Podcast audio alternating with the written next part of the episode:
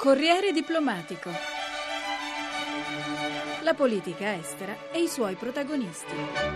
Bene, ed eccoci allora all'appuntamento con Corriere Diplomatico. Questo approfondimento è dedicato alle elezioni tedesche che si tengono domani. Un risultato che appare scontato con la vittoria della signora Merkel e dei cristiano-democratici, ma che potrebbe anche riservare risultati sorprendenti perché gli alleati sia dei, dei, cristiani democratici sia dei socialdemocratici appaiono in difficoltà e forse non in grado di superare lo sbarramento per entrare in Parlamento. Stiamo parlando dei liberali e dei verdi. Ci dice di più Marco Varvello, il nostro corrispondente da Berlino. Una campagna elettorale a senso unico da settimane e ancora oggi alla vigilia di questo voto politico in Germania, con Angela Merkel, leader del Partito Cristiano Democratico e cancelliera uscente, a condurre agevolmente nei sondaggi e lo sfidante socialdemocratico Peer Steinbrück, competente in economia, ottimo amministratore, ma poco trascinatore e con scarso carisma, a inseguire.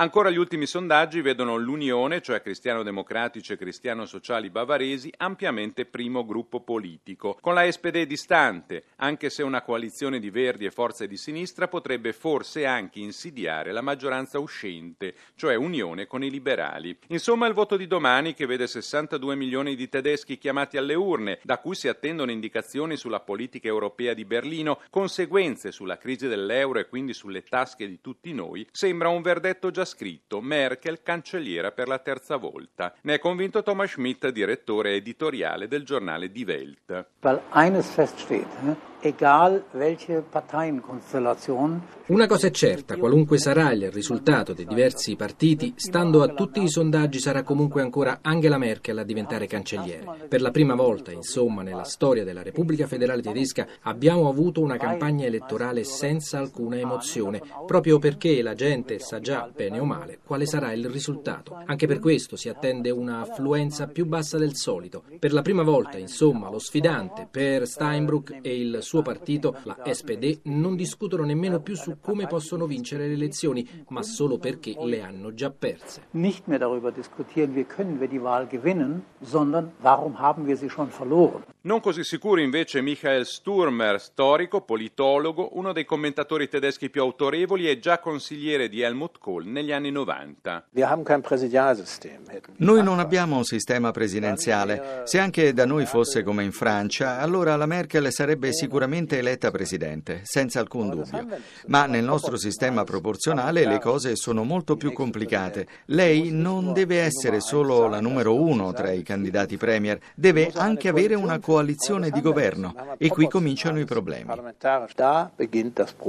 In pratica tutto dipende infatti dai liberali. Se gli attuali alleati della Merkel non riuscissero più ad entrare in Parlamento sarebbe un incidente clamoroso che lascerebbe la cancelliera senza maggioranza. Sorprese ce ne potrebbero dunque ancora essere col risultato di domani sera, urne chiuse alle 18. Forse dunque ha ragione il direttore del settimanale politico più diffuso di Zeit, il tedesco di padre italiano Giovanni Di Lorenzo, che prevede un clima agitato. Sì, il risultato sembra scontato, cioè il fatto che Merkel sicuramente uscirà da questa elezione con il suo partito più forte. Lei senz'altro sarà o con grandissima probabilità sarà la nuova cancelliera. Ma la cosa che è assolutamente incerta è se i democristiani insieme ai liberali saranno in grado di avere la maggioranza assoluta. Se questo non è possibile, allora andiamo incontro a delle trattative complicate e forse anche piene di sorprese. Può darsi che le settimane dopo il voto saranno molto più emozionanti che quelle prima del voto. Uno degli elementi chiave della campagna elettorale e delle attese di tutta Europa per questo voto tedesco è ovviamente proprio la politica europea, la crisi dell'euro, i timori dei tedeschi sui debiti altrui. Un tema cavalcato dalla nuova formazione politica Alternative für Deutschland, nata proprio in chiave anti-euro, per sostenere un ritorno della Germania al marco tedesco o almeno una riduzione dell'euro ad un nocciolo duro di paesi, dai conti virtuosi, con gli altri, quelli indebitati, tornati alle valute nazionali. Bert Luque, cinquantenne, economista, docente universitario, ne è il leader.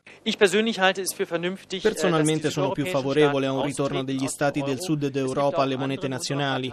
Altri nel nostro partito vorrebbero invece un'iniziativa della Germania per tornare al marco tedesco. Ma in fondo questo è secondario. Vogliamo innanzitutto che se ne discuta partendo da un dato di base. Il progetto della moneta unica è fallito.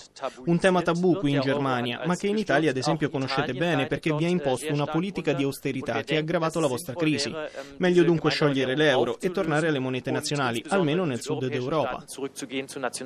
Scenari apocalittici dunque, per fortuna non condivisi da quasi tutti i partiti maggiori, sia di maggioranza sia di opposizione. Che l'euro sia una fortuna anche per la Germania che esporta per il 60% nell'area della moneta unica e risparmia decine di miliardi di interessi sul proprio debito pubblico grazie allo spread favorevole, è ben chiaro alla Merkel, al ministro delle finanze Schäuble, al governo tutto, ai socialdemocratici e anche ai verdi, che hanno sempre approvato gli aiuti ai paesi in difficoltà, Grecia in testa. Dunque è difficile pensare ad un cambiamento radicale della politica tedesca nella crisi dell'euro dopo questo voto. È questo il parere anche del politologo e germanista Angelo Bolaffi. No, credo sostanzialmente che verrà confermata la strategia applicata negli ultimi anni, del resto approvata da tutti i partiti in Parlamento, salvo la Link di Lex La Fontaine. I partiti hanno sostenuto la linea Merkel, anche la SPD, i Verdi, e la linea Merkel è stata sostegno finanziario contro riforme economiche. Dunque,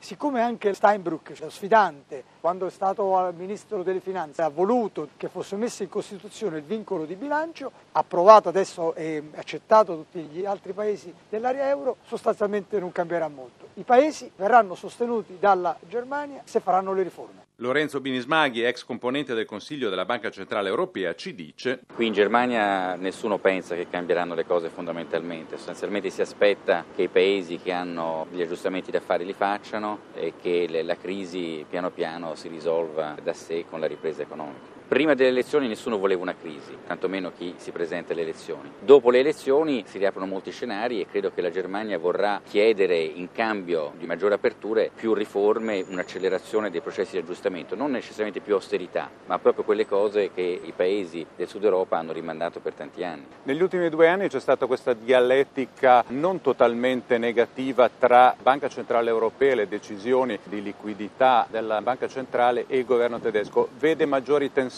dopo il voto? Ma io credo che c'è una buona intesa tra le due istituzioni. La Germania è stata leale, credo, a parte il governatore della Banca Centrale Tedesca, che è una cosa a parte. Però credo che la Merkel ha sempre sostenuto le politiche della Banca Centrale Europea e tra Draghi e la Merkel credo che c'è una buona intesa. In definitiva, le grandi attese di tutta Europa per l'esito di questo voto tedesco sarebbero giustificate solo in caso di terremoto politico davvero improbabile. Che sia ancora la Merkel a guidare il paese è dato per scontato, anzi la cancelliera dà il meglio di sé come capacità politica proprio nelle trattative, nei compromessi, potrebbe insomma tornare ad una grande coalizione con la SPD come nel 2005. Fattore Merkel dunque luci ma anche ombre di una leader riconosciuta da tutti ma che non a tutti piace. Michael Sturmer.